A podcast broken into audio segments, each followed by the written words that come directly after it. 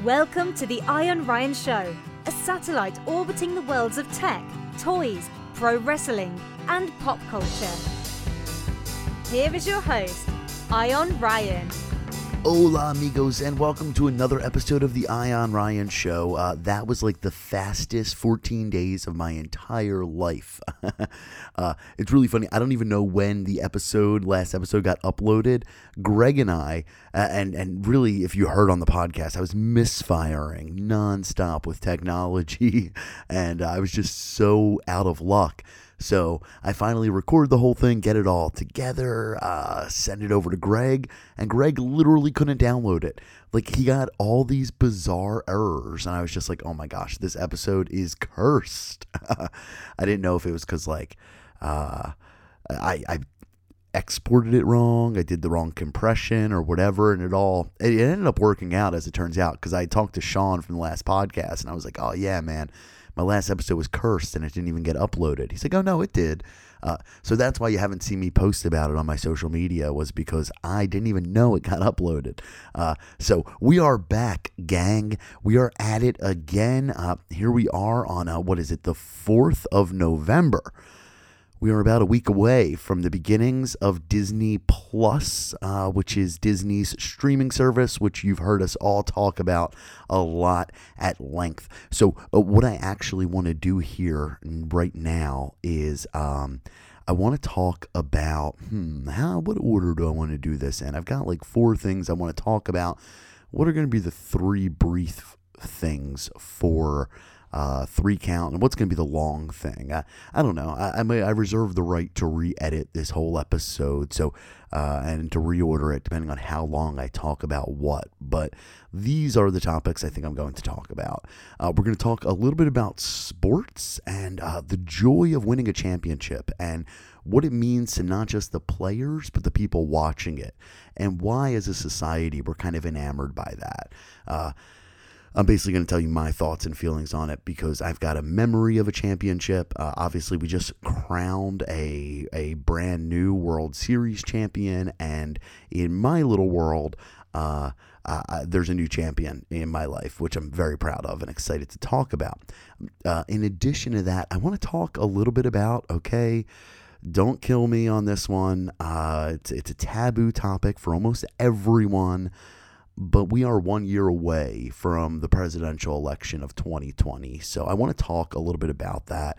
Uh, I will leave my personal views kind of out of it, but by the same token, I'm also not afraid to talk about politics with people that don't necessarily agree with me. I'm an adult and uh, I believe in my beliefs. I'm not going to get preachy with you. Don't worry. It's it's not that kind of podcast, but if my political leanings happen to show I'm not going to run away from that. I refuse to live in a society where I'm afraid to talk about my political beliefs in fear of losing listeners. We're, we're all grown ups here, guys. We spend a lot of time talking about nerdy stuff. Uh, uh, just bear with me. All right, we'll, we'll, we'll get to that. Um, in addition to that, I want to talk about um, Disney Plus, uh, in particular, The Mandalorian. I want to talk about some of the things that I want to see come out of The Mandalorian. Some do's, some don'ts, some worries, uh, but overwhelmingly excited about that. And then finally, I want to talk a little bit about uh, my friends TJ Kong and the Atomic Bomb. They do the opening of this show, they do the closing of this show, and um, I'm to play a couple of their songs, I think, at length for you, like like the full song. Uh, and I want to talk about why I'm so enamored with their creative process. So, uh, I, like I said, I reserve the right to switch up the order. Let's get into three count.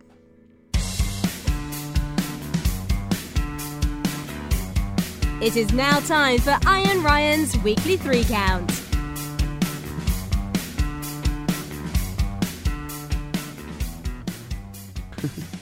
All right, so let's get the uh, the potentially controversial topic out of the way here first. Um, I had just loaded up my Facebook memories, and I saw that on November fourth, two thousand and eight, Barack Obama, the junior senator from the state of Illinois, uh, was uh, he won the presidency in two thousand and eight. He won the popular vote. He won the electoral vote.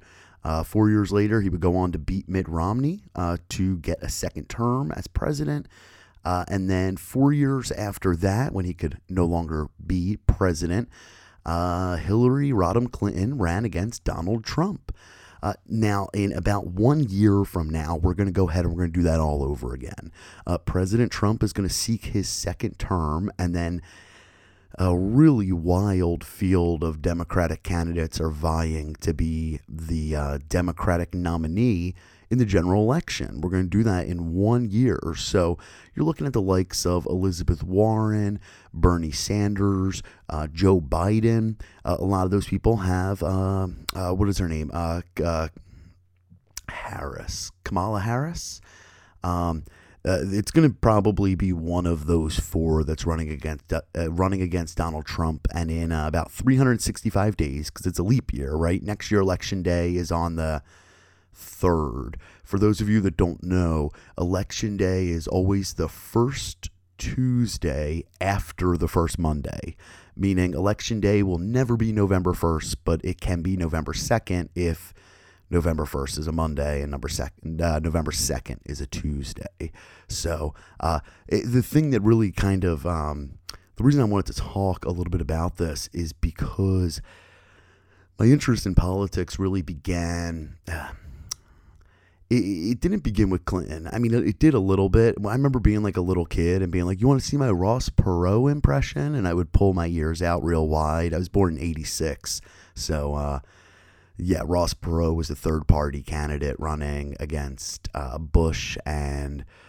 Um, I guess it was a Bush and Clinton he was running against, uh, and Clinton would go on to win that election, and George Bush Sr.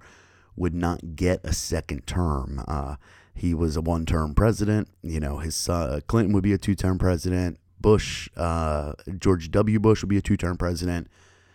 Obama will be a two-term president, and then again, like we said, we'll find out in about a year if Donald Trump's going to win again.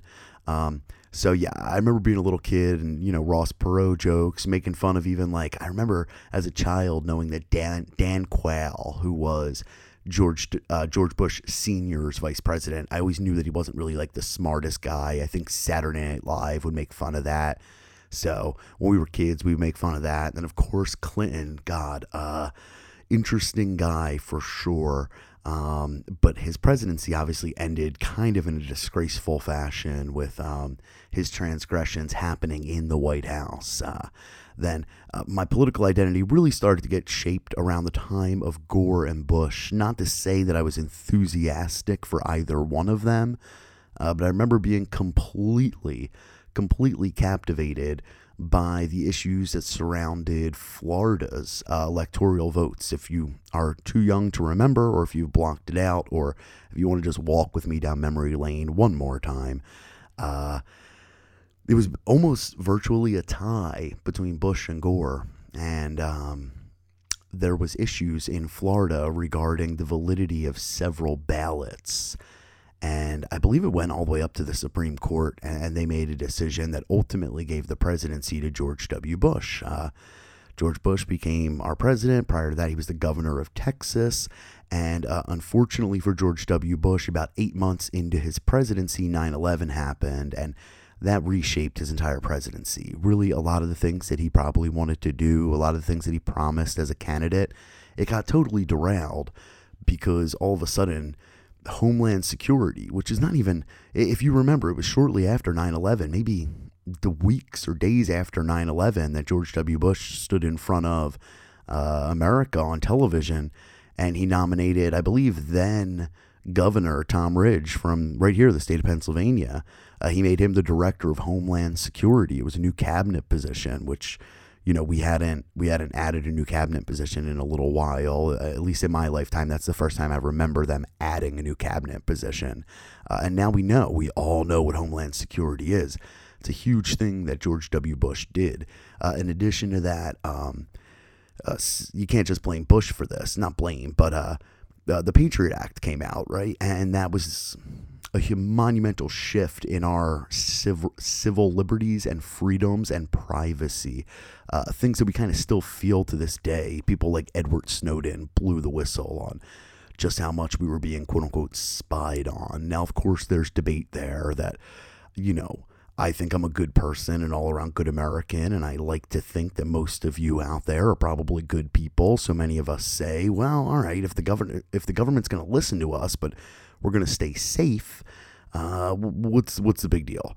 Uh, then there's other people out there that basically just say, well, we all deserve the right to privacy. Uh, ironically, you guys probably followed a link to this podcast from like Facebook or Twitter or Instagram eh, or Google, and of course the information that they track uh, brings up a lot of questions about our privacy as well. Um, I just saw a news article today. This is completely unrelated to presidential politics, but um, I saw a news article today about a murder that happened, and there was an Amazon Echo in the room, and the uh, actually, believe it or not, it's the defense in the murder case is trying to. Um, uh, get Amazon to give them the recordings from the Amazon Alexa, which, depending on how that Okay, sorry, my mine just turned on. Ironically, um, depending on how that turns out, that's going to be a monumental case in uh, in terms of our civil civil liberties. We'll get to find out exactly how much information Amazon stores on us. Uh, but that's just what I find kind of funny and interesting, and it's it's kind of where I'm heading with this whole, political thing. Is 9/11 happened, a lot of us never heard the words home and land and security together, right? Um, when the Patriot Act went into effect, we couldn't we couldn't believe that somebody would be listening to us 24 hours a day, seven days a week, 365 days a year. Uh, and now I have six Amazon Echoes in my house that listen to everything I say. Uh, my iPhone has the ability for me to just say, "Hey Siri," and it wakes up and it tells me it tells me what to do. Uh, it tells me whatever the answer to whatever question I have. Uh, and then I know a lot of people have like the whole I think it's called OK Google um, but yeah, things change very quickly.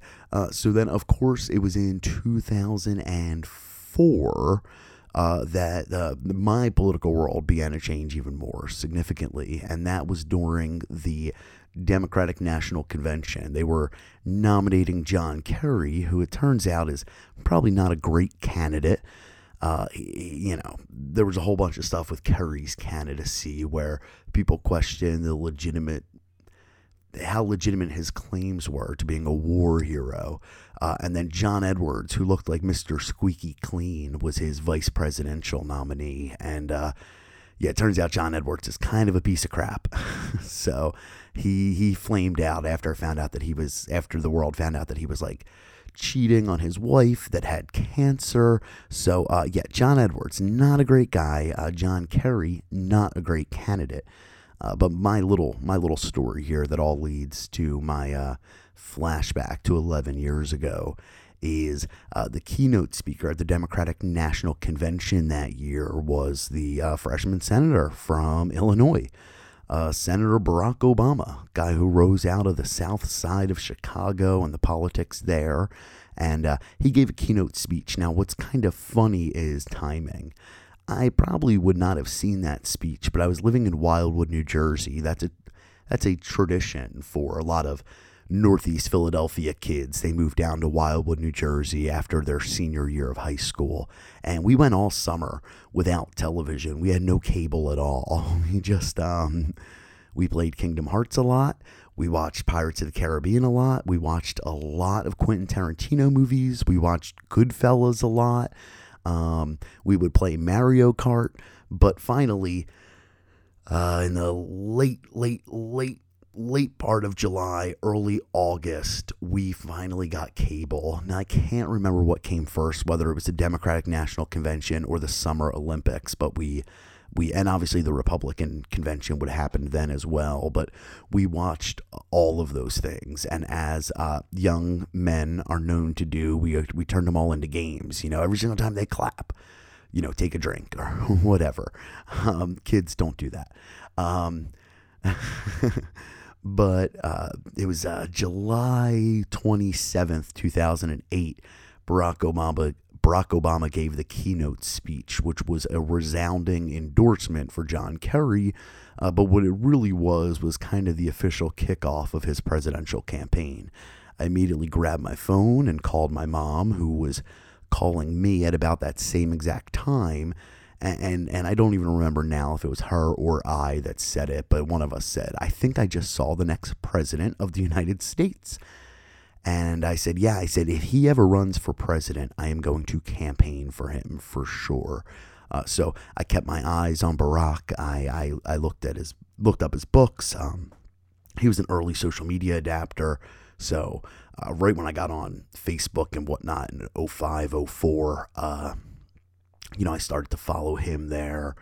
And uh, eventually he ran for president in 2008. He ran against um, John McCain, who is, uh, is he's an American hero. John McCain is. I mean, there's there's there's fewer men that have ever walked this planet that are uh, tougher than John McCain. Uh, that guy was was brilliant as a politician, public servant, as a soldier, as a father. Uh, he, he was a really fantastic and fascinating man. Um, but I knew that me personally, I was going to drop everything I was doing, which I did. I basically dropped out of college to campaign for Obama in the primaries. Now, a lot of us forget back then in 2008 that Hillary Rodham Clinton was the odds on favorite to be the I was about to say to be the WWE champion. that's how that's how you know uh, I, I, talk usually about wrestling on this podcast. But um, yeah, Hillary was the odds on favorite to be the nominee, but Barack Obama just got all the momentum on his side and during that time and you know I'm never never afraid to to, to shy away from these types of conversations. Um, the big debate was who would America be more likely to elect, a African American man or a woman? Right? I mean, we had never had either one of them as president before, so either way, the Democrats were going to put someone up that, uh, just by the way that they look, mm, they might lose votes. Or, and this certainly was the case for both uh, Clinton in 2016 and Obama in 08 some people voted for them because of the way that they looked, right? It kind of went both ways. Hopefully, those voters kind of canceled each other out and uh, people voted on substance. Um, but yeah, that was um, that was a really interesting year for me. And like I said, it was 11 years ago today, uh, November 4th, uh, 2008, that Barack Obama became president of the United States. Uh, he did so, and uh, he did so against John McCain. And John McCain's running mate, of course, was probably part of the reason that he didn't win. He had Sarah Palin, and if you if you don't remember who she was, uh, she was like the don't you know kind of like um, almost like there was like a stereotypical like down home kind of persona that she had. Uh, she was from Alaska and um, yeah, I mean, she was a fascinating lady with political aspirations, and maybe in a lot of ways, she was a catalyst for what the Republican Party has become now but the world was not ready for her then. Uh, she was viewed as uh, even more in, inexperienced than Barack Obama, who Barack Obama had never held an executive role. You know, he had never been a mayor or a governor, and certainly he hadn't been president. Uh, but Sarah Palin, um, yeah, people just kind of thought she was a little goofy, and Tina Fey kind of helped sink that ship a little bit with her with her impersonation of her on SNL. Uh, Sarah Palin quickly got got painted as a caricature of herself. I'm sure she's a relatively smart lady. I mean, you don't get that far in politics by being stupid. Uh, but the public perception of her, she just didn't, wasn't able to hold up uh, to that level of scrutiny. So, yeah, Barack Obama won, and like I said at that time, I was really happy about that. I, I felt like, wow, this is this is really this is really amazing. You know, when you lived in a country um, where all politicians had looked and talked in, in, in a certain way. I mean, both Bush and Clinton kind of had that Southern accent, Southern appeal, kind of, you know. Um, I don't remember Reagan, but yeah, you're talking about guys from Texas and guys from Arkansas and guys that are old looking. Those were the presidents I knew. Uh, you know, politics aside, just just visually, the optics were Okay, he's an old guy from the South. That's who my presidents were that I could remember in my life. So now all of a sudden I get a kind of young looking uh, African American guy who is uh, very articulate and very, very interesting. And his, his voice is kind of sing songy. He has this great cadence about him. Uh, and of course, he had big ideas. Uh, now, the main idea that got enacted by Barack Obama was the um, was what they would go on to call Obamacare, which uh, had its ups and downs, right? Uh, prior to Obamacare, um, you could be dropped from your insurance if you were too sick, which is like the ultimate irony. It's like if you need the insurance too much, we're not going to give it to you. Uh, you could be denied coverage based on a pre existing condition, whether that was a prior cancer battle or diabetes or, or whatever it may be. Um, the, the, the one thing that came with the Affordable uh, Health Care Act that kind of sucked uh, was the mandate, right? That if you didn't want to have insurance, you had to get it or you would be fined. Now, the idea behind that was a little bit idealistic that they thought, well, everyone should have and should want health insurance, but they never really asked themselves if uh, their their measures went far enough to help people afford it. And in a lot of ways, people in the middle class, it was kind of like, well, you have enough money to pay for health insurance. So uh, you have to pay for health insurance, and and that was probably the fatal flaw in that. Uh, of course, the Obama presidency also brought about uh, one of the more important moments in American history, uh, and that was um, the killing of Osama bin Laden. SEAL Team Six went in there and kicked some butt, and they got the world's most hated and most wanted terrorist.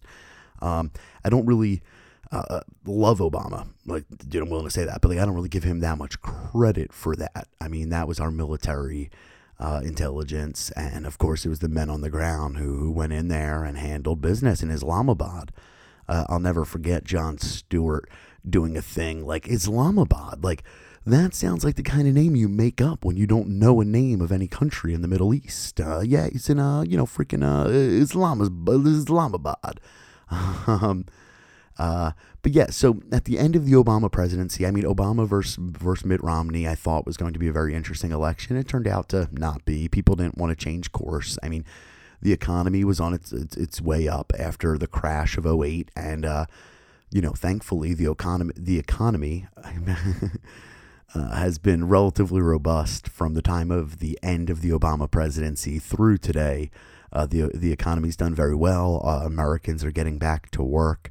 Um, uh, yeah. So in 2016, it was Hillary Rodham Clinton who, um, I don't know. I have opinions on that, and, and and it is. I think that Hillary Clinton is probably the most qualified person in the history of American politics to be president. Uh, but that doesn't mean that she would have been a great president. It just means that she had really more experience than anyone. And on the opposite side of the spectrum was the political outsider, Donald Trump and, and I laugh sometimes because I, I look at how Obama in 08 a little bit was was similar to Donald Trump in the fact that they just upset establishment, right? That that there was one way that the political party that they went on to represent had always operated, uh, but they had a message that resonated with the populace, you know, with with with the majority of the people in their party, um, and they won the nomination kind of against all odds. And then in the general election, each one of them went up against someone who was amazingly qualified to be president, uh, but who had some, um, you know, uh, some people had some reservations about it. People weren't getting very few people I feel like were getting very enthusiastic to vote for for John McCain, you know, and then obviously on the Democratic side in 2016, there was a lot of Democrats that felt as though Hillary Clinton it was a little bit of um I don't know. People thought it was like nepotism. People thought that it was, you know, it was the party heading in the wrong direction because they were going with someone that represents an establishment from 20 plus years ago, and they felt like the party had progressed well beyond her. Um, but in the case of both Barack Obama and uh, now President Trump, uh, they both kind of came out of nowhere and they shocked the world and they became president. So, I mean, we're now heading on year what is it, 11, year 12 of really unexpected people who are relatively inexperienced in the role that are trying to grow into it and that um, are trying to make things better for Americans. I mean, at the core, for as much as I disagree with and really flat out dislike Donald Trump and the way he conducts himself, uh, I do believe that dating back to goodness, I mean, most presidents over the past hundred years, I believe, were trying to do something positive for Americans. Now, what percentage of Americans would uh, their policies benefit? That's, of course, up for debate. Uh, but yeah, I'm really excited for the prospect of voting again in, in one year. And I really hope my guy wins. Uh, again, I'm an adult, I'm willing to express myself. I think, and this is where you may disagree with me, I think it's most cowardly and unintelligent thing in the planet to be like, oh, I don't talk politics or, or I don't like politics. It's like, bro, there's very few things in the world that matter more than the direction of uh, our country and our government. And, and cynicism aside, because I understand that, you know, people are bought and paid for or whatever. I just, I don't think there's anything wrong with kind of picking a dog in a fight. It's not the hill you have to die on. Like I said, I, I really don't care I used to care a lot more about who you voted for. I officially do not. I just am one of those people that's like, well, be as educated as possible and vote for the person whose ideals match up with yours the most. And cool, you've done your job as an American, right? We're not we're not all paid to be uh, you know political scientists and we'll get into that a little bit uh, later when i talk about sports right that we can all enjoy the thrill of victory without um, understanding the intricate schemes of an NFL playbook, right? We can just we can make our educated guesses and say this is who we like and this is why we like them. And as long as that's coming from a place of honesty and sincerity and respect and uh, an understanding of history, I'm not going to fault you for it. So, yeah, one year from now, man, I um I really hope Bernie Sanders and Donald Trump are against each other because again, you talk about um, political outsiders. I mean, Bernie is basically an independent. Uh, and, and I really, I really do. Uh, a lot of people will say the word socialism and get really scared. I think in a lot of ways, and again, don't crucify me. This is just my opinion. Um, I think that a lot of those ideas are actually relatively smart economically. Uh, I think uh, harnessing the collective buying power of 350 million Americans when it comes to things like education and healthcare, which I don't know if I'd call them rights, but I would kind of call them needs. That everybody in America needs those things. Uh, I don't think that that's.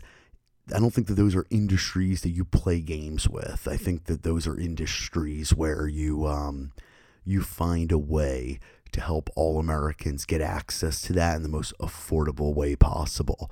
And in the same way that Barack Obama's Affordable Care Act kind of screwed the middle class, I think that we all know people that have a lot of money can easily afford health care in college.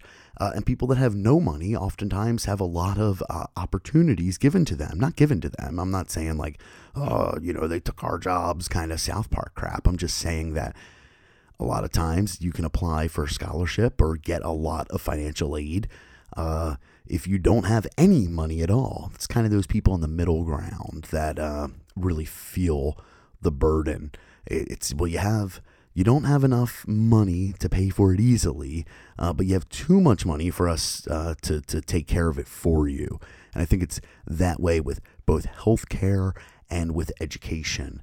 Uh, I mean, dude, I'll tell you right now, I pay a thousand bucks a month between my student loans and my healthcare.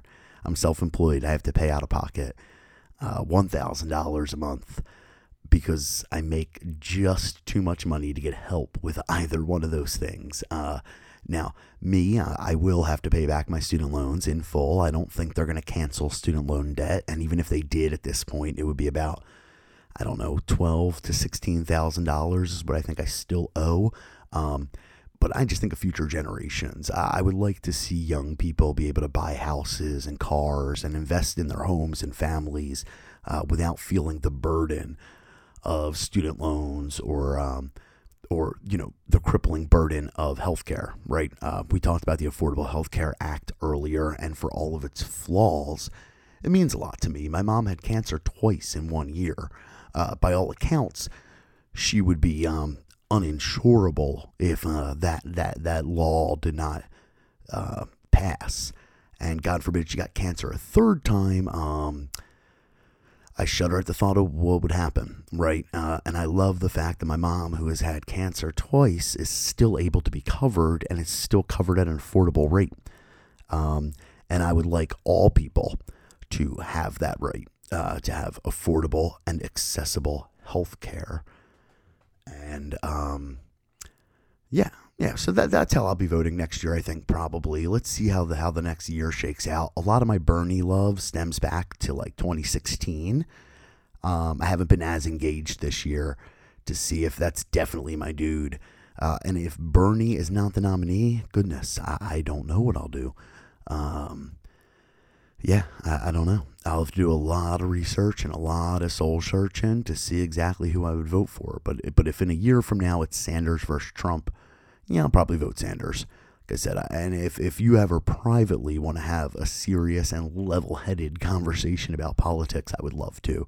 Uh, I have this whole thing I've been working on for a while now that I'm not going to release until just prior to next year's election um, about how uh, profitable um, quote unquote socialism slash social programs are.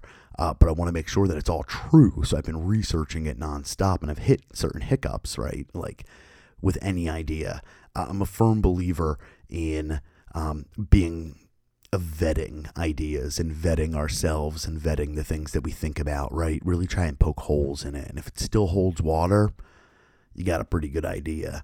So, um, that'll be next year, but always, I'm always interested to talk politics. And again, I just, I just, I just think presidential politics is so fascinating. Um, and part of the reason why I think it's fascinating, and I guess this will lead into number two on two count, is uh, seeing a new president elected is um, seeing someone reach the top of the ladder, right? There is nothing in America that's really more powerful, at least in theory, than being president.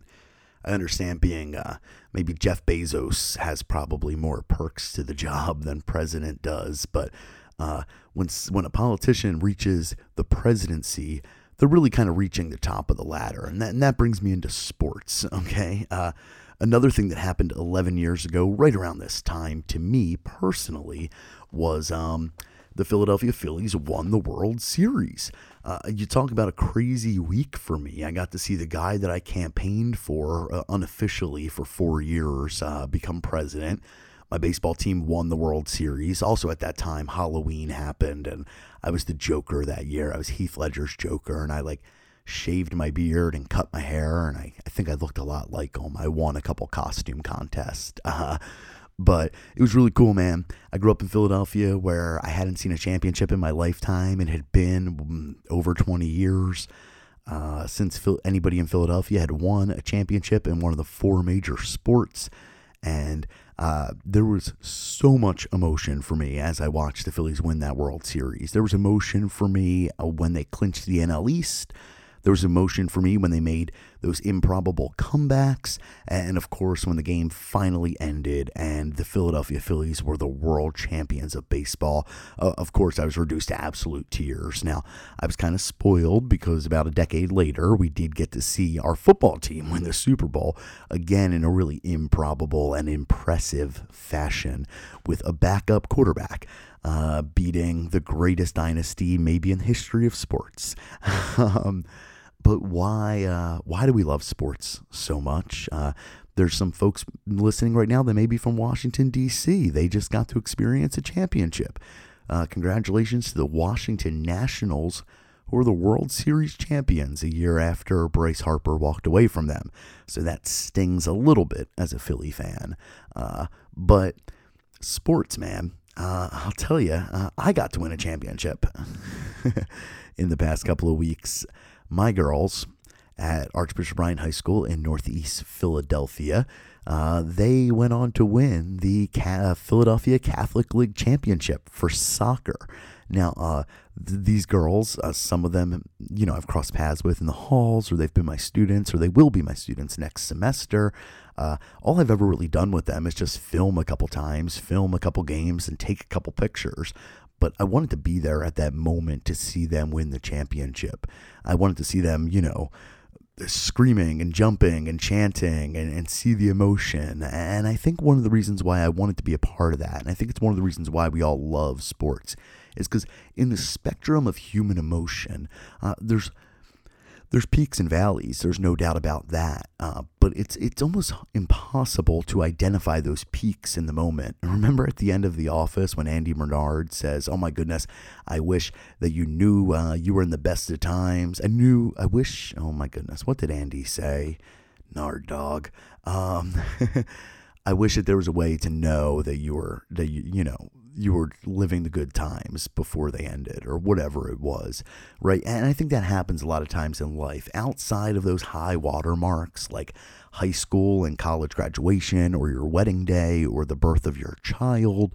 Uh, it's hard to identify like this is one of the best moments of my life or this is one of the best days of my life. Uh, in addition to that um, unlike you see in stories uh, there's not a the end right? Uh, you can um, you can get married and then after that you have to be married. Or you can graduate college but then after that you have to get a job. Uh, they don't roll the credits at the end and say that's a wrap folks.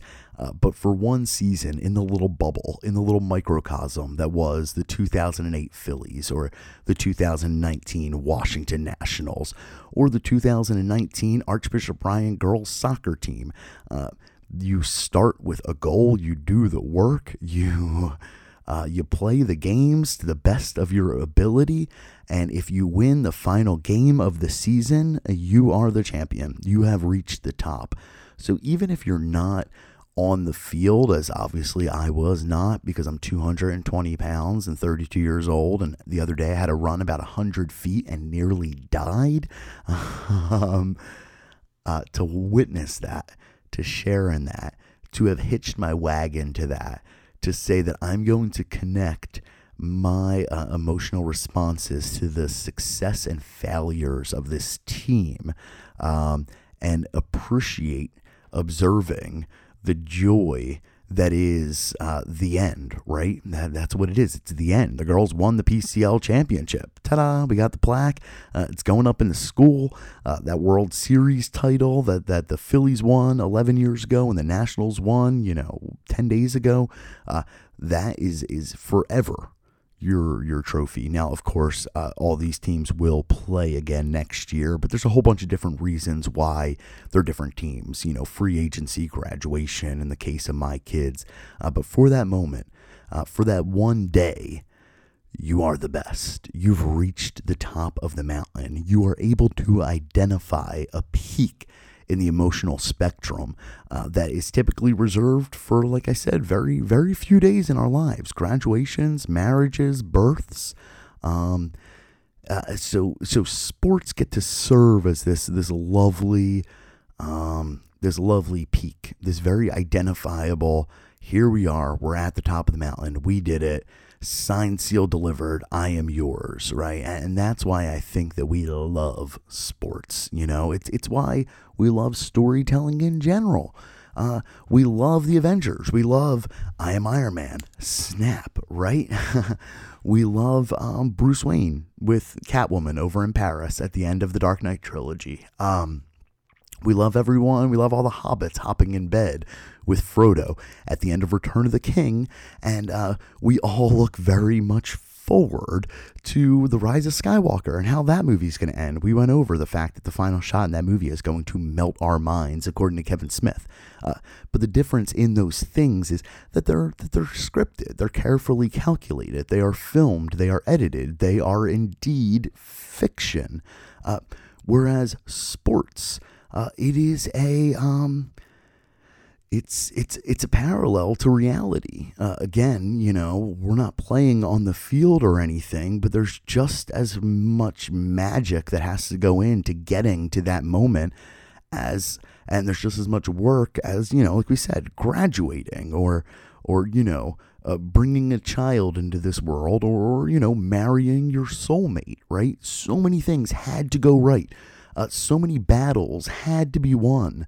Um, so many sacrifices had to be made, and you made the right combination of all of those sacrifices and the hard work and the promises and um, the the the teamwork that you made it. You made it to the end, and you made it to the end alone as a team, as a couple, as as a graduating class, uh, as a family And those are the moments that we live for in this world, right? Uh, that's what I believe. I believe that those are the moments that we live for. So I always appreciate sports uh, because, you know, so many of us, it's not easy for, A, it's not easy, but B, a lot of those things don't repeat, right? You graduate high school and graduate college only once. If you want to get that feeling again, you got to sign up for that master's program, okay? Um, you know, you only get married once unless mm, God only knows, right? Who knows what happens? Uh, you know, that, that, that first, that first child that you welcome into the world. Uh, I'm not going to say the second one is any worse. I mean, I'm the third kid and I'm the best. Uh, but, um, yeah, sports, we, we get those peaks and valleys in emotion, um, every year and and we always just hope that our team our team gets to gets to experience it and we get to experience it as well. So um, yeah, congratulations to my girls, the PCL champions. I don't know where their journey is officially going to end because they do continue on uh, to higher levels of competition. But PCL was the goal; they got the job done. I was really really proud to be a part of that. And like I said, it just reminds me of the 2008 World Series with those Philadelphia Phillies. Man, there were some amazing games. You figure it's a 162 game season. Uh, then they had to play, what, one, two, three series in order to win. So they had to get uh, another. Uh, is it 12 wins or is it actually technically 11 because is that one is that was that first series a five game series or seven game series i, I don't even remember um, but yeah, man, sports is just the best. So if you're out there and you're listening and you're worried about your football team or you're getting excited about your hockey or uh, basketball team or you play on your own team or you're already thinking about, you know, early spring next year, the MLB season, I do. I do, I do, I do. I wish you and your team the best because even if you're just a fan, uh, that journey to the top uh, and, and, kind of uh, borrowing and using those things as a surrogate, if you will, to for a peak, for the finite amount of peaks, the finite amount of times that we get to reach the top of the mountain. Um, yeah, yeah. We welcome sports into our lives to give us more access to those peaks, more access to the emotion of reaching the top of the mountain. And and I hope that if you never have, if your favorite team has never won the championship, I hope in the next couple of years you get the opportunity to witness it because it does. It feels absolutely amazing. And like I said, whether it's your local high school that uh, you know you've got a connection with, or you're in high school, you're in college, or you just you know live in a city that's got a sports team, or maybe like a team that's halfway across the country, I hope you get to experience that emotional high because God knows, man it's awesome. So, next up, I want to talk about The Mandalorian. Uh, now, a little bit of a disclaimer here, and it's the opposite of a spoiler alert. It is the fact that uh, I found out the show was coming and I was all in. And I've watched one and a half trailers for it, and that's all I needed. All right, Jon Favreau, the architect behind Iron Man, really the godfather of the MCU, is helming this live action, uh, first ever live action Star Wars TV show, and it's about a freaking Mandalorian. I mean, come on, I'm all in. Uh, now, like I said, I don't even know characters' names. The only thing I know is it is set after the fall of the Empire. Uh, Will the show start out with the destruction of the of the Death Star? Will it be five years after, ten years after? I honestly do not know. Uh, but I want to talk a little bit about what I want to see out of the Mandalorian.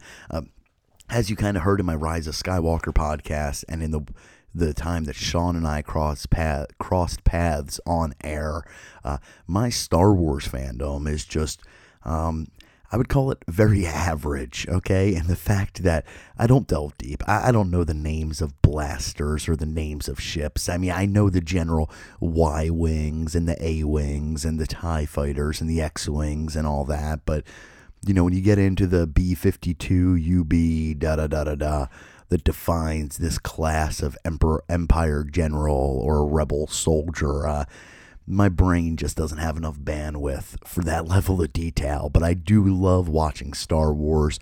I have a whole room in my house dedicated to Star Wars merchandise because I love the toys that much. Um, so, what do I want to get out of The Mandalorian when it debuts on Disney Plus in a little bit over a week? Well, uh, here's the one thing. I do not want it to make Star Wars any smaller. And what I mean by that is, I don't need any cutesy wootsy little nods to the past that retcon things. I'm not interested in that in Star Wars anymore. Uh, if anything, I want it to be the complete opposite. Okay? I want it to plant seeds for levels of mythology that we can build upon. I want there to be new things introduced into uh, Star Wars that I can get excited about within the context of The Mandalorian, right? I don't need every single episode for them to give us a wink and a nod and be like, and this is the origin story of Admiral Ackbar, like, or whatever. I, don't need that in Star Wars, okay? I don't need the Mandalorian to, to add anything to the Star Wars mythology. Um, no, no, no, no, no. I'm not putting it the right way. Uh, I don't need it to tidy up anything from the original Star Wars saga. If anything, I wanted to start pulling on new threads uh, that we can that we can untangle over the years. Okay, it doesn't need to serve as any semblance of a prequel to the new trilogy. I want this to be very independent. I want it to happen in the Star Wars universe. See that that's almost what I loved about Rogue One is um, I felt like it was building out the Star Wars mythology more, but of course the whole crux and jux uh, the whole crux of Rogue One is here's how we get the plans for the Death Star. That's what it all led towards. But I enjoyed going to new planets and learning new things about new people.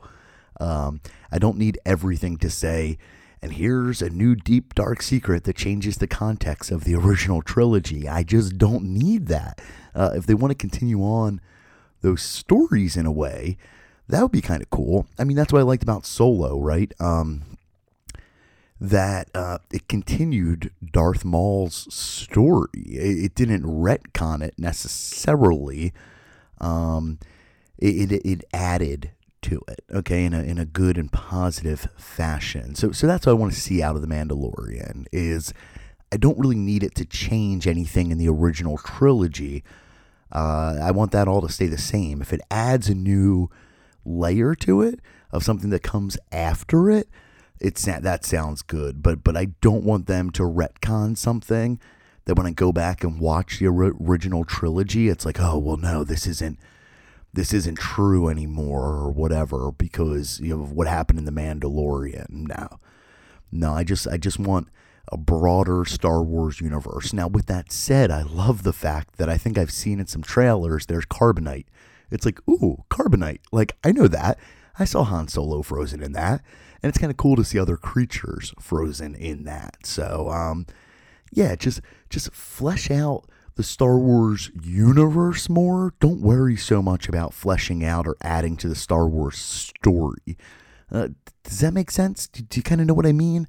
Like, I, I want to just know what more planets are like. I want to know what Law and Order is like. I want to know what politics are like in the Star Wars universe. I want to know what race relations are like. I think in the last trailer, I saw the Mandalorian fighting some of the same alien uh, creatures as uh, one of the bounty hunters, Bossk. Okay, um, that's cool. I would like to learn about Bossk's people. Now, I don't need a retcon to find out that he was like some sort of king or something. I mean, I guess it's not the end of the world if they add in layers like that. I just, I don't want it to get too over the top. I don't want it to change the meaning or or more importantly, I don't want it to under undermine anything that I think I know about the original trilogy. If it adds to it, cool.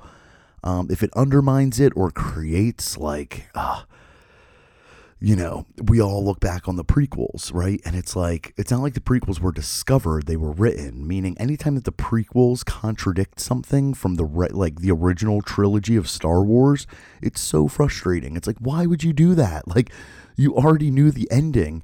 Why are you creating something that contradicts the way that it ends? You know, whether it's about, you know, he's too old to train or whatever.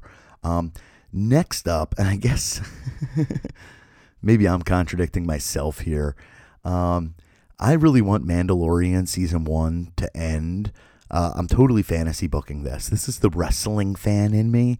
Um, I want to kind of fall in love with Mandalorian, whatever his name is. I don't know. I haven't looked it up. I don't know if we're going to find it out. I don't even know if we're going to see the guy's face. And I don't even care. His costume is awesome. Um, I kind of wanted to end like with him at a bar being like, wow, that was some adventure, you know, and blah, blah, blah, blah, blah. I'm the last Mandalorian. And somebody would be like, uh, no, you're not. And be like, what? Yeah, I am and be like, no, dude, there was a guy in here last week that had like green armor on that was just like yours. And be like, boom, Boba Fett. Like, I would love season two of The Mandalorian, assuming there will be one, to be focused on The Mandalorian versus Boba Fett. Okay, maybe I'm contradicting myself. Maybe that's way too much like the whole Darth Maul at the end of Solo thing. Um, but yeah, that that that's what I would kind of like to see out of the Mandalorian. Uh, other things I would like to see. I don't know who's doing the score for it, uh, but I really hope that the music is good. I wonder if I can actually find out real quick for you guys. Um, Mandalorian score. That was the one thing in the Rise of Skywalker trailer, and I don't know if I mentioned it. Um, excuse me. I don't know if I mentioned it, um, but I loved the music that was in the trailer for Rise of Skywalker. That's one. It's always been one of my favorite parts of Star Wars. It's kind of blown me away. Um, whew, okay. Fans shouldn't be worried because Oscar-winning Black Panther composer Ludwig Göransson. That is definitely not the way you say that. He's got the little umlaut over the O, so there's definitely a different pronunciation there. Is behind the score. Um, and yeah, okay, sounds like he's the best man for the job. He did movies like Creed, Black Panther, Venom, not to mention uh, Trolls World Tour. Um, but he also has won a Grammy for his collaboration with Childish Gambino, who is, of course, Donald Glover, who uh, played, famously played Lando in uh, Solo. So, okay, this is cool. I mean, this is this is one badass composer. So, um, the music, I think, in The Mandalorian is going to be really good, and I kind of hope that we get. Uh, one thing I love in movies is when we kind of have scores that are associated with a character. Of course, Star Wars is like the top with that. There's kind of the Leia score, there's the Force score, there's very famously the Darth Vader and Imperial March score. Uh, I really want all of those musical cues in The Mandalorian. Uh, that will help it feel like Star Wars to me because Star Wars is a lot about the music. So, um, yeah, so so those are some of the things that I want out of the Mandalorian. Now, uh, again, some things I don't want. Um, I don't need too much retconning. If they want to finish off a character story, that sounds good.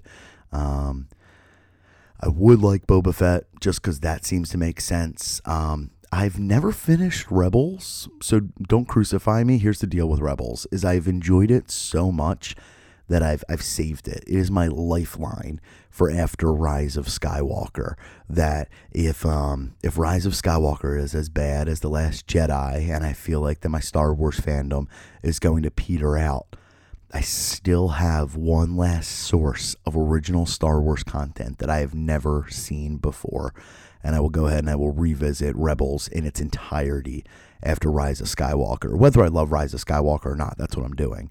Uh, but that's kind of my last hope there. Um, but the Mandalorian race obviously has a rich history, and I wouldn't mind unpacking that a little bit more. Uh, I wouldn't hate the idea of introducing a kind of a whole new race of characters. That would be very cool.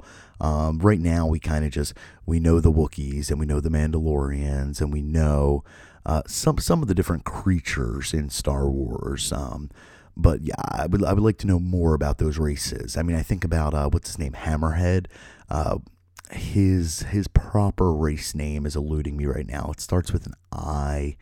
Um, but yeah, we know the Ewoks and the Jawas and, and creatures, man. Creatures are it for me.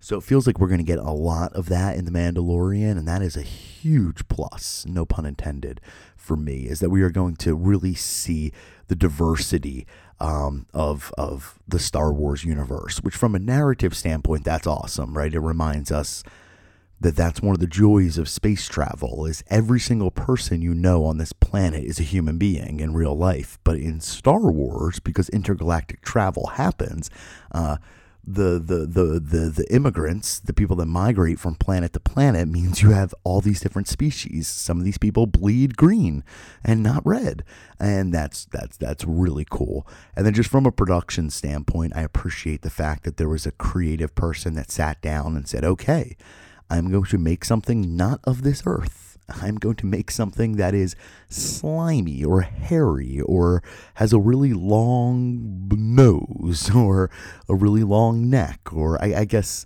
I guess not all creatures have exaggerated features, but you know what I mean. I love the idea that people get to be that creative and come up with brand new races because there's that part of me as a human that looks to the skies and says, What is up there? And the more that Star Wars introduces these crazy creatures, uh, the broader my multiple choice gets for what is out there in the universe and how do they communicate uh, and how do they how do they transport themselves? What are their intentions? Um, you know some of these races and some of these species are, are, are ancient right? They they're very um, prehistoric. Some of them are very medieval. Some of them are very modern. And then some of them, you know, modern, I put in quotes, modern for us. Uh, and some of them are very futuristic, right? Like when we went to that planet with the clones, uh, it's not Geonosis. Um, um, oh man, but you know, like just everything there felt very like sterile. It was a very scientific place in episode two. Um, and I liked that. I liked experiencing that, and then and then I liked going to um, you know Rey's home planet, and we're back in sand, and we're back in this melting pot of disgusting creatures and sandstorms, and you know an imperial graveyard. So that's what I'm looking for out of the Mandalorian is just the visuals of it all. Um, there's that IG88 looking character. I think he's maybe IG11. I want to say. Uh, Maybe we find out a little bit more about how those machines are created, how their identity is defined as robots. Okay. Um, I wouldn't hate understanding more about the droids. Uh, you know, C3PO and R2D2 obviously have some degree of a personality. I wouldn't hate the idea of having a conversation in canon about how the artificial intelligence of these droids is developed that might be something cool to kind of sneak into to to the Mandalorian. So, all in all, um, I hate to say this, but I think Mandalorian's going to be a slam dunk. I really do. I remember right before Daredevil debuted, I was a little bit like hesitant. I had seen so many superhero movies, but they were they were so um, formulaic at that point that I didn't know how they were going to tell a multi hour story focusing on one superhero who's a little bit more grounded in reality than, let's say, Iron Man.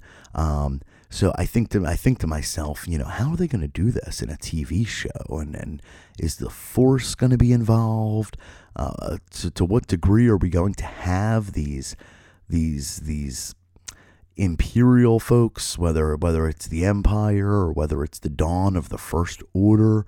Uh, of course, we've got Gus from Breaking Bad in it. Uh, that was a revelation that Sean told me about in our last podcast together. So uh, that is a guy who he, he, can he can be evil, and that's awesome. But by the same token, uh, director Krennic in Rogue One, they didn't really do anything with him, despite the fact that that actor is fantastic. But but I have a lot of faith in Jon Favreau, and I really think The Mandalorian is going to be a tremendous amount of fun. I haven't figured out how I'm going to watch it yet. Uh, if you remember for Stranger Things, I took a couple weeks to watch it. I really wanted to kind of uh, enjoy it, knowing that there would be 12 to 18 months to two years between Stranger Things 3 and 4. Um, so uh, I don't know how I'm going to watch The Mandalorian yet. You know, I, I don't know if I'm going to save all the episodes and watch them in one sitting just down the road uh, when I have a little bit of time to actually enjoy it and I'm not so bogged down with work. I don't know if I'm going to watch them all in one, you know, all the available episodes in one sitting. I, I don't know. Um, but it's going to be a good one, and I really hope that you guys all enjoy it. Maybe maybe that's actually a really good thing. Greg Greg and I had talked recently about how me him uh, Sam, and of course Sean have to get together and do a podcast. Uh, maybe we get together and we do like a Mandalorian roundtable, a wrap up in a couple of weeks. That's kind of my proposal to you guys, Greg and Sean and Sam. Uh, we'll, we'll see. We'll figure it all out together. Uh, but but guys, that's it for three count, which means um, I'm recording in order. I haven't had any major hiccups, which means I don't really need to edit all that much. So I'm gonna go ahead, take a little break here, get a drink of water, go kiss my lovely cat Amigo because he's the best in the world. And we're going to come back with uh, kind of maybe a little bit of an abbreviated, uh, but God only knows because I, I, I never really hold true to my timing here. Uh, but I'm going to play some TJ Kong and the Atomic Bomb songs for you in their entirety.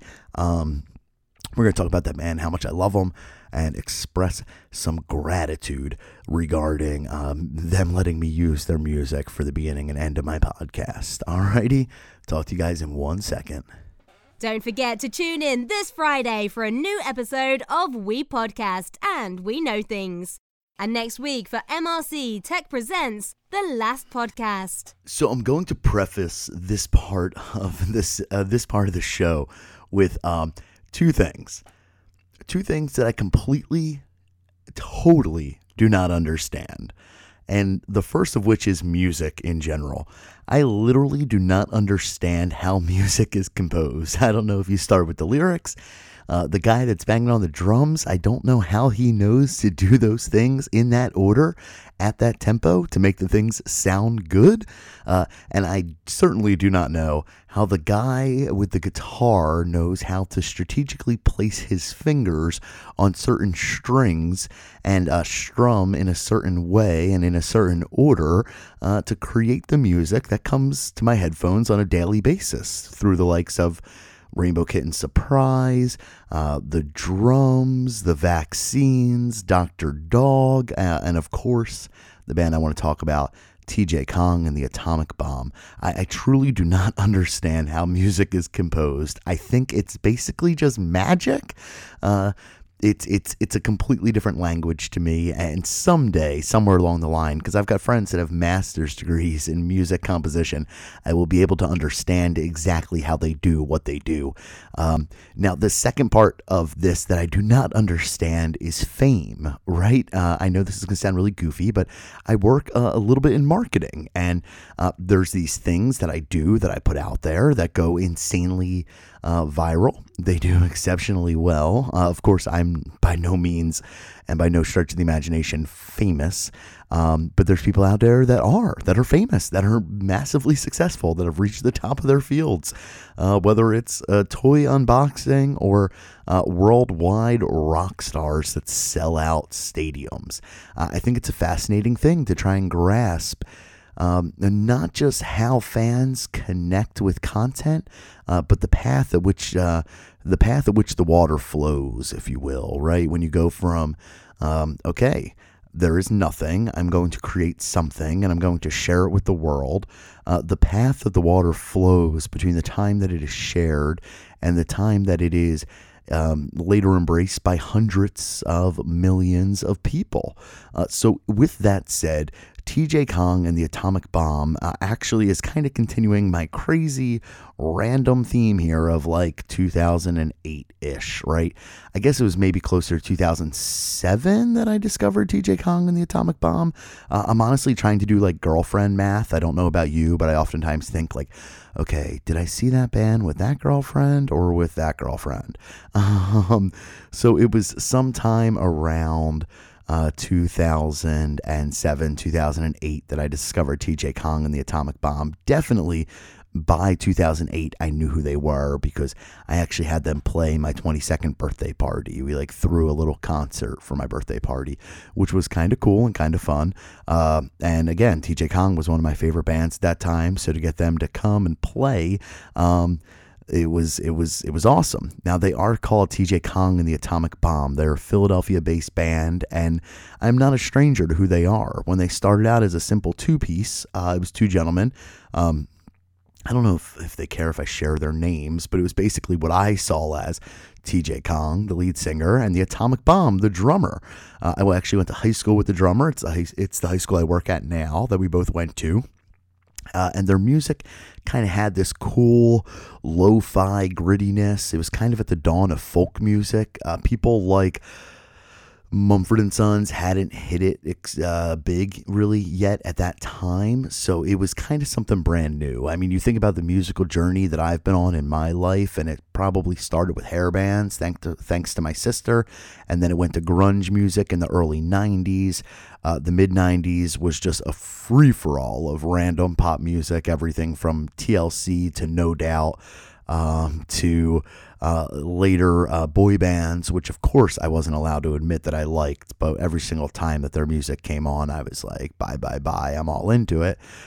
Um, followed by, of course, the rise of whatever the heck we call, was it nu metal rock? Is that what we called uh, Kid Rock and Limp Bizkit? I was hardcore into those guys, of course. Uh, there's always there's the stalwarts of the of the music community like Foo Fighters and Pearl Jam, the guys Green Day, Weezer, uh, that have kind of transcended time. They've had success from the uh, early to mid '90s all the way through to today. Um, you know, then the early 2000s, I started to get into a lot of jam band music. Uh, the thing that really opened up the doors, I always loved the Grateful Dead, uh, and I started to enjoy Phish in high school and, of course, in college. But it was a band like OAR. Um, if you know OAR, you know that they stand for Of Revolution. What's really funny is, uh, and again, we're talking about the Wild West of music downloading and CD burning at that time as my sister came home from college in 99 or 2000, maybe 2001. And she said, I have this song I need to play for you. And it was OAR's Crazy Game of Poker. Now, what's funny is because we didn't know anyone that uh, knew who OAR was at that time, uh, this Crazy Game of Poker song to us was sung by a band named Or. We just thought they were called Or because OAR spells or. uh, so that was music I was into then. And, you know, a lot of my indie stuff, if you follow me on Spotify, I'm still into today. But the very first time that I heard TJ Kong and the Atomic Bomb, I was pretty blown away. I think that um, uh, the thing that I enjoy most about them is a lot of times it takes me a while to figure out what their songs are even about. To this day, I don't know what some of them are about. Uh, they loop in some epic, epic, epic storytelling. But again, a lot of that came in the latter portion of their their musical creation, uh, straight out the gate when it was just drums and a guitar. They were putting out music like uh, "Come On Back" and "Idiots," which I'm going to play. Uh, let's play "Come On Back" for you. Alrighty, here we go. This is the song called "Come On Back."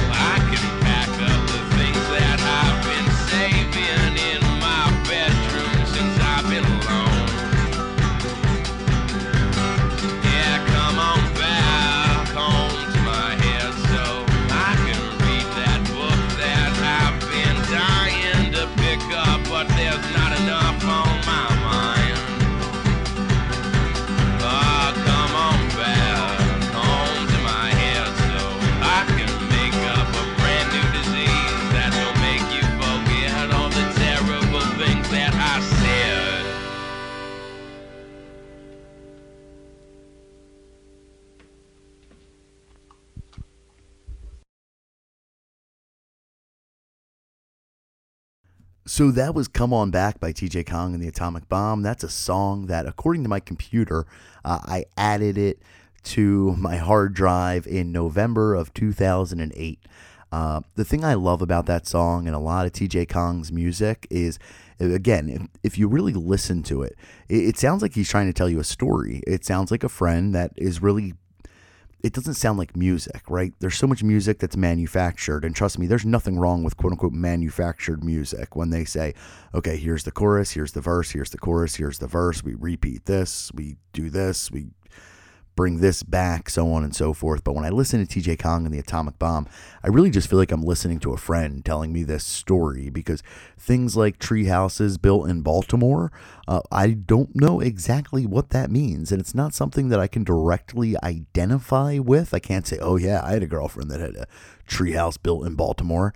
I don't actually know what that metaphor is, but there are certain things in there when he says things like, um, you know, I tried to write you a letter, but my mind was crippled with metaphor. Then I'm like, oh, yeah, man, I know that. You can't find the words when you really got to talk to someone. So there's things in there that we identify with, but there's also things in there that I find incredibly uh, unique. I do. And, and again, I don't know the first thing about music composition, but it feels like that there's a intentional disregard for um, the normal music composition rules, if you will. There's a blatant disregard for those kinds of things. I mean, that drum doesn't kick in until a minute and a half into the two minute song, and then it's just 30 seconds of it banging. Uh, but it all works and it all fits. Uh, so that was a song off of what I have labeled the Blue Sessions. Is that what it's called? I don't know. Again, we're talking about a time here that kind of predates the clean and tidy interactions of something like, let's say, Spotify. Um, but I'm going to go ahead and so that song was only about two minutes. Looking at the file sizes of these other songs, uh, this next one's going to be a little bit longer. Oh, here's a great one, and it's probably going to be familiar to most of you, but this is the outro music to this. Uh, now, this is off the uh, Hinterlands EP. Um, uh, this was kind of the first official music that TJ Kong put out, at least on Bandcamp. Uh, it was a three track EP. Um, we'll, I'll play some of the other music from that for you. Um, but different versions of it when I get to Idiots, which is like their next their next album here. Um, so uh, this is the uh, uh, Cantankerous Old Man can uh, cantankerous old men. Okay, uh, this is the outro music. Uh, there is some minor language. It runs for about five minutes and 13 seconds. So uh, let's go ahead and listen to the complete song of uh, the outro music to this very podcast. If you notice, I always cut it off when it says, um, uh, like, uh, he looked at me and he said, um, because again, that's where the language comes in. But let's enjoy this five minute and 13 second song uh, really off of the first official EP from TJ Kong and the Atomic Bomb from uh, early 2009.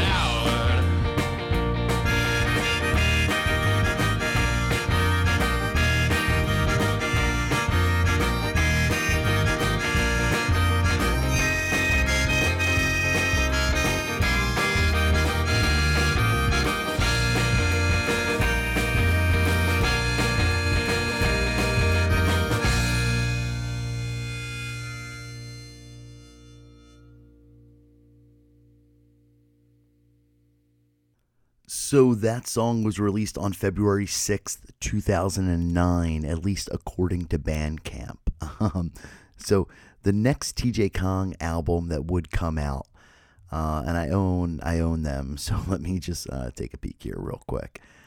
Uh, I believe it's Idiots, okay, and that um, the EP that they had released is really only um, a handful of songs. So Idiots came out uh, about a year later, uh, May 7th of 2010, and that had on it 10 songs.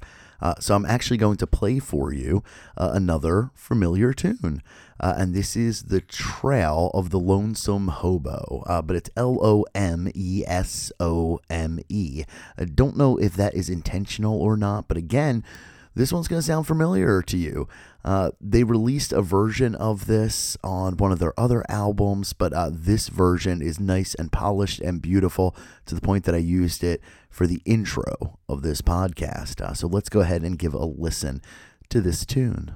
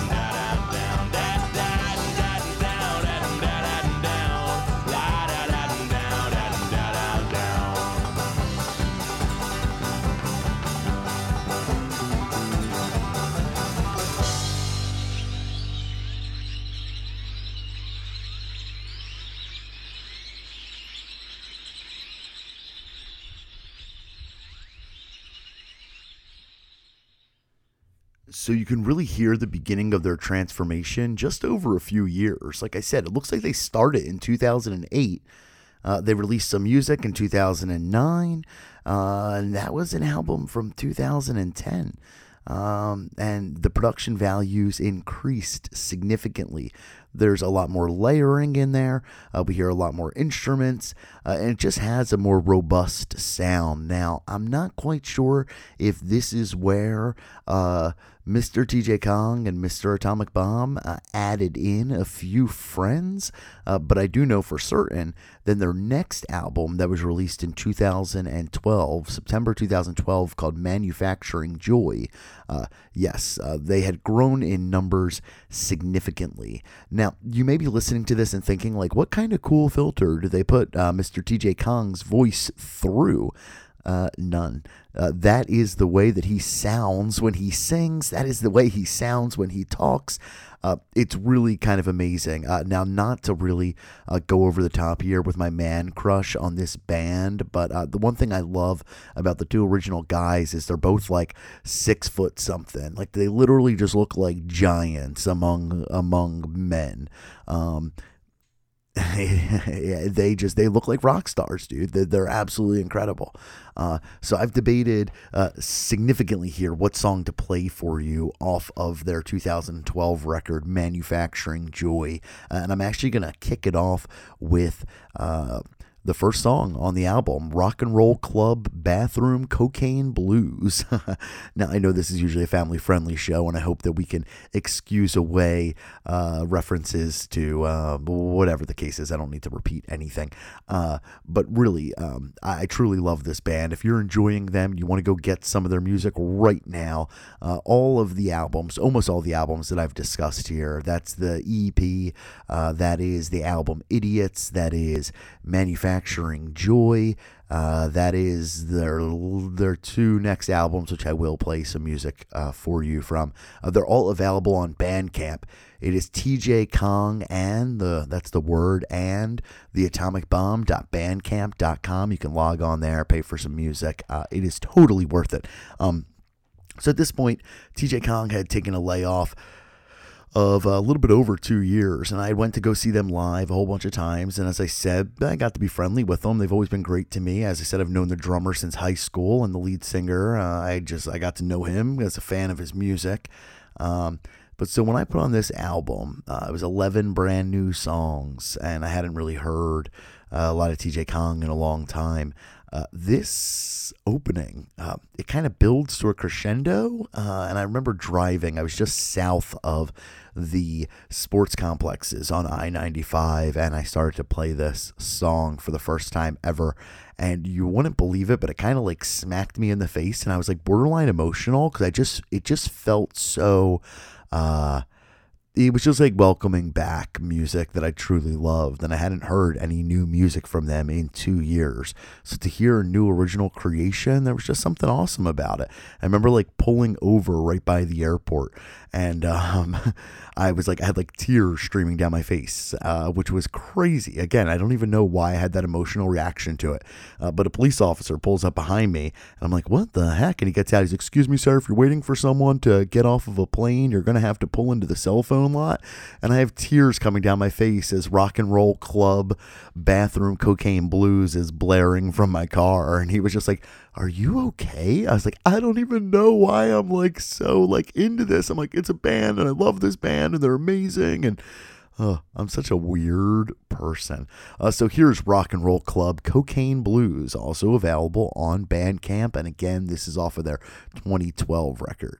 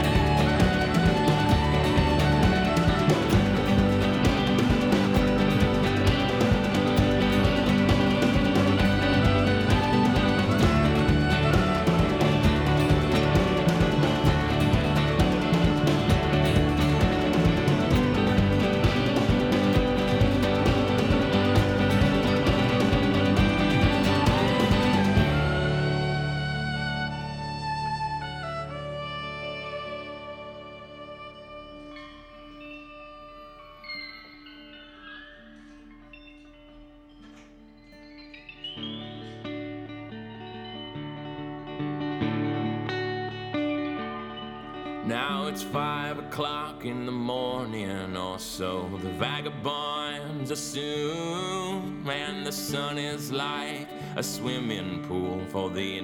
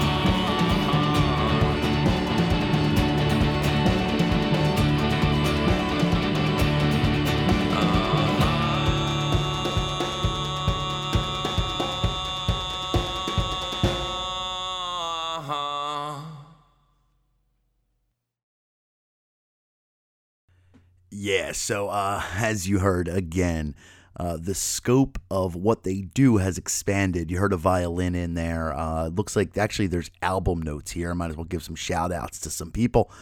Um, all right, so Dan and Dan vocals, uh, vocals and guitar, uh, drums and yelling. As I said, Dan and Dan started the band. They added in guys like Kevin Connor.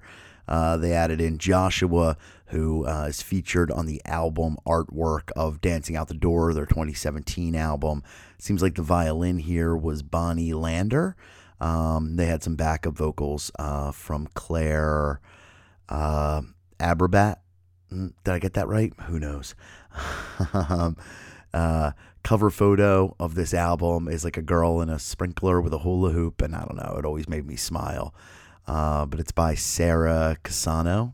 So uh, that's pretty awesome, man. And like I said, you can tell with uh, somebody that really enjoys this band and had been listening to them at that point for, you know, close to five years. Uh, that is a heck of a way to kick off an album, and it just gets better from there. Uh, there's nine, there are ten more songs that follow that. Uh, so the next album they put out was a little bit less than two years later, and it was just called Kong. Uh, this is a five al- five song like EP, I guess you would call it. Um, and here they really enter into uh, a really badass uh, new level of uh, of rock and roll. I mean, they've always been good, but but this is this is this is really enjoyable. Again, I'm actually going to play you the first song on the album, which is "Don't Come Home, Pretty Woman." I lied. I started to play Don't Come Home Pretty Woman, and it's really good. But then I remember Dynamite was on this album. Uh, so we're going to play Dynamite. Uh, this is track number four off the album Kong, which was released in 2014, March of 2014. So here we go. Here is TJ Kong and the Atomic Bomb from the album Kong, Dynamite.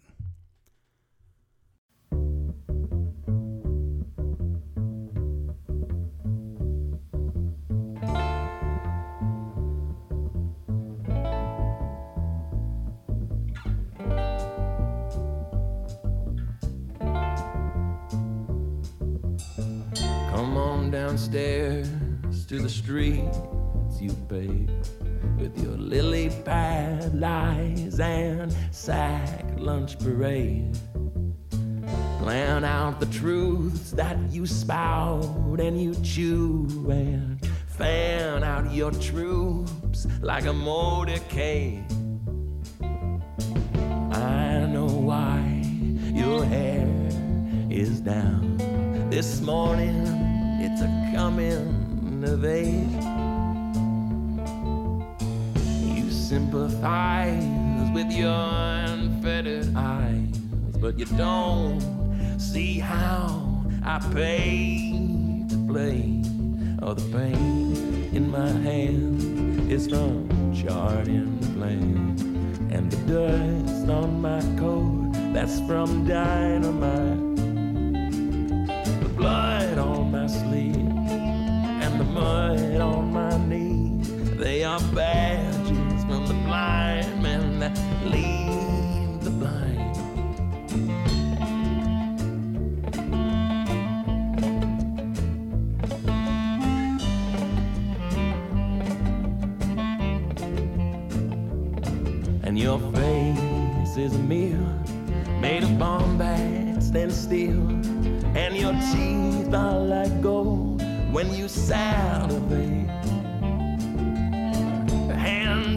feet are so worn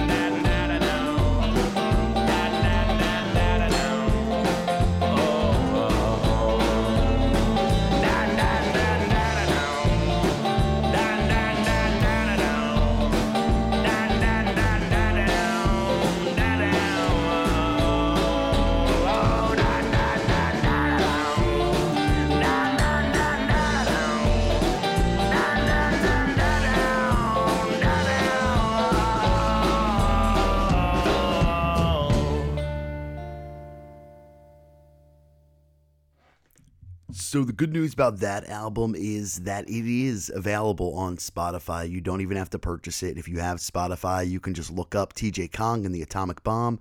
Uh, and Kong, the five song EP, is available on there.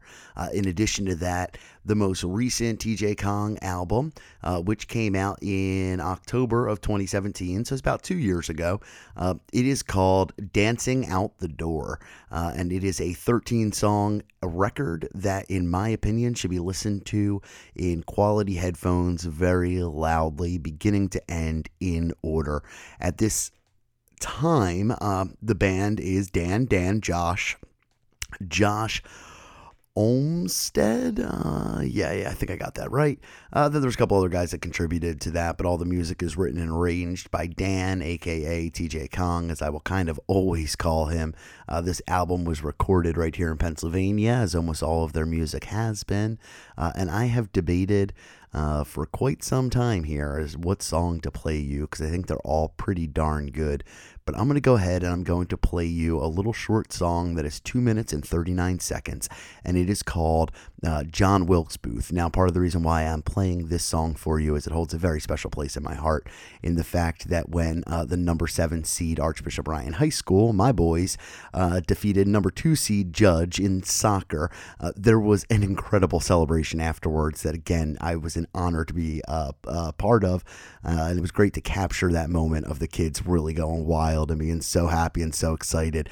you know, out in Green Bay, there is the Lambeau Leap. Um, well, this was something kind of just like that, where the kids all ran off the field and they ran and they jumped into the stands. And again, if you didn't get a chance to see that, uh, I encourage you to go to uh, my school's Instagram, check out our IGTV, uh, and you'll be able to see that there, which is a great moment. Uh, but when I was trying to figure out what music to put to it, I decided I was going to, of course, use music that I quote unquote had the rights to use. Uh, as a matter of fact, actually, I asked the band after I posted the video, and they said, No problem, Rye.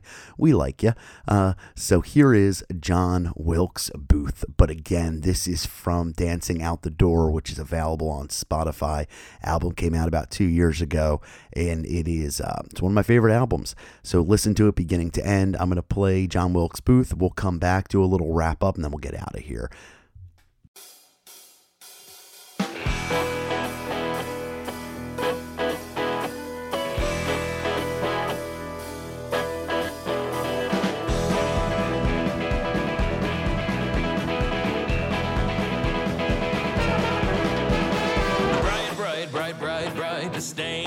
Inside is pouring right off of your black boots tonight. And the sight of your lima bean teeth could not frighten me. Back, back, back, back, back, back, back, back, back to the old.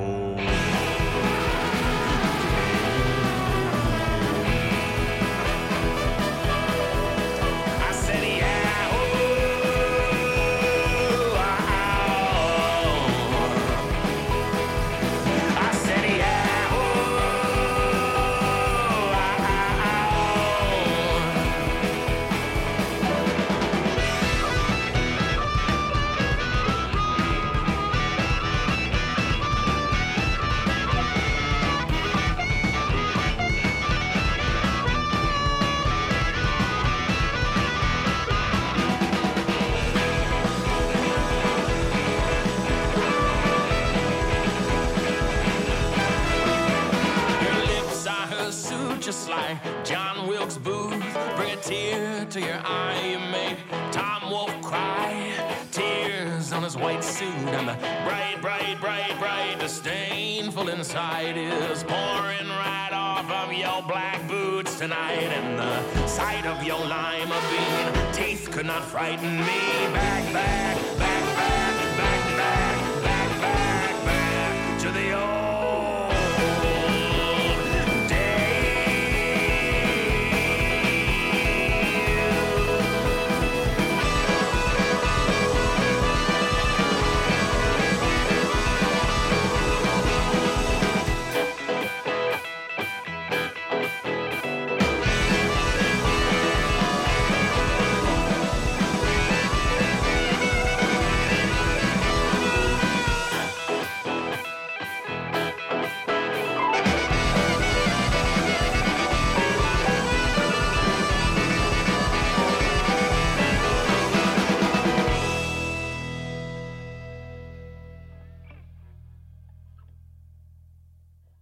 So that's it. That is 10 years of TJ Kong and the Atomic Bomb.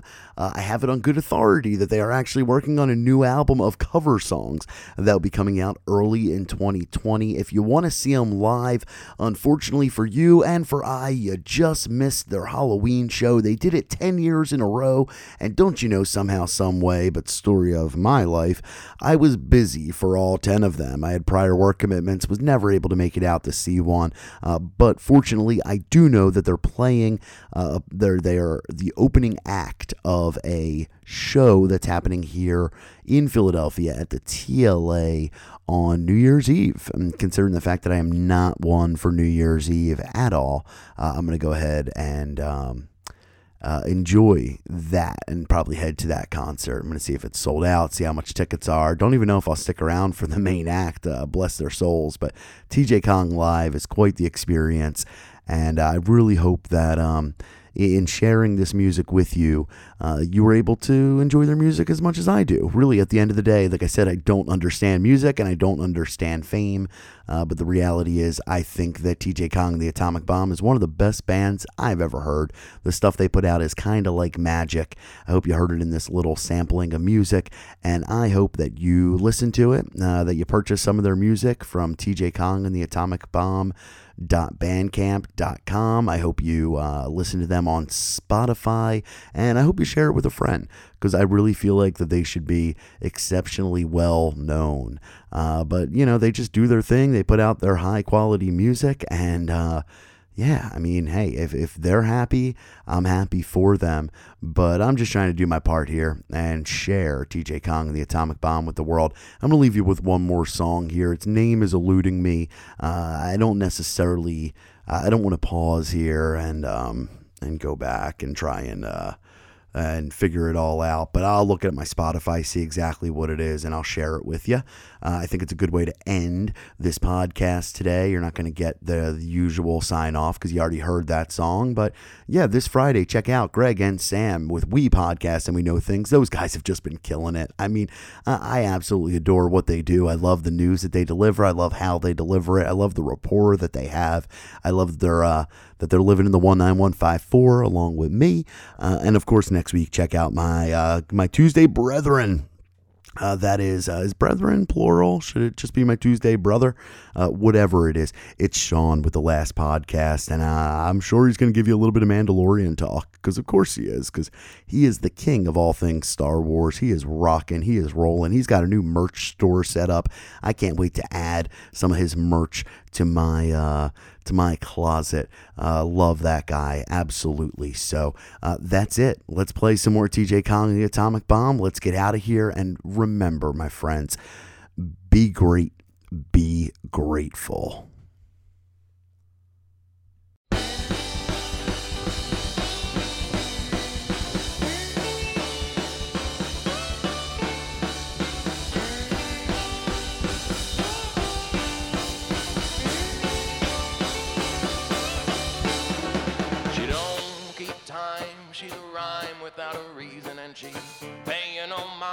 She's trying you for treason. She got someone on the side, she got someone on the way.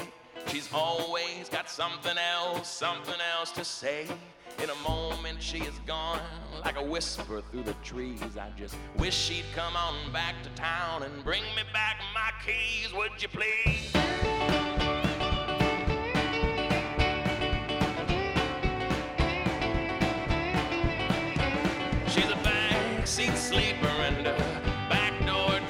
She got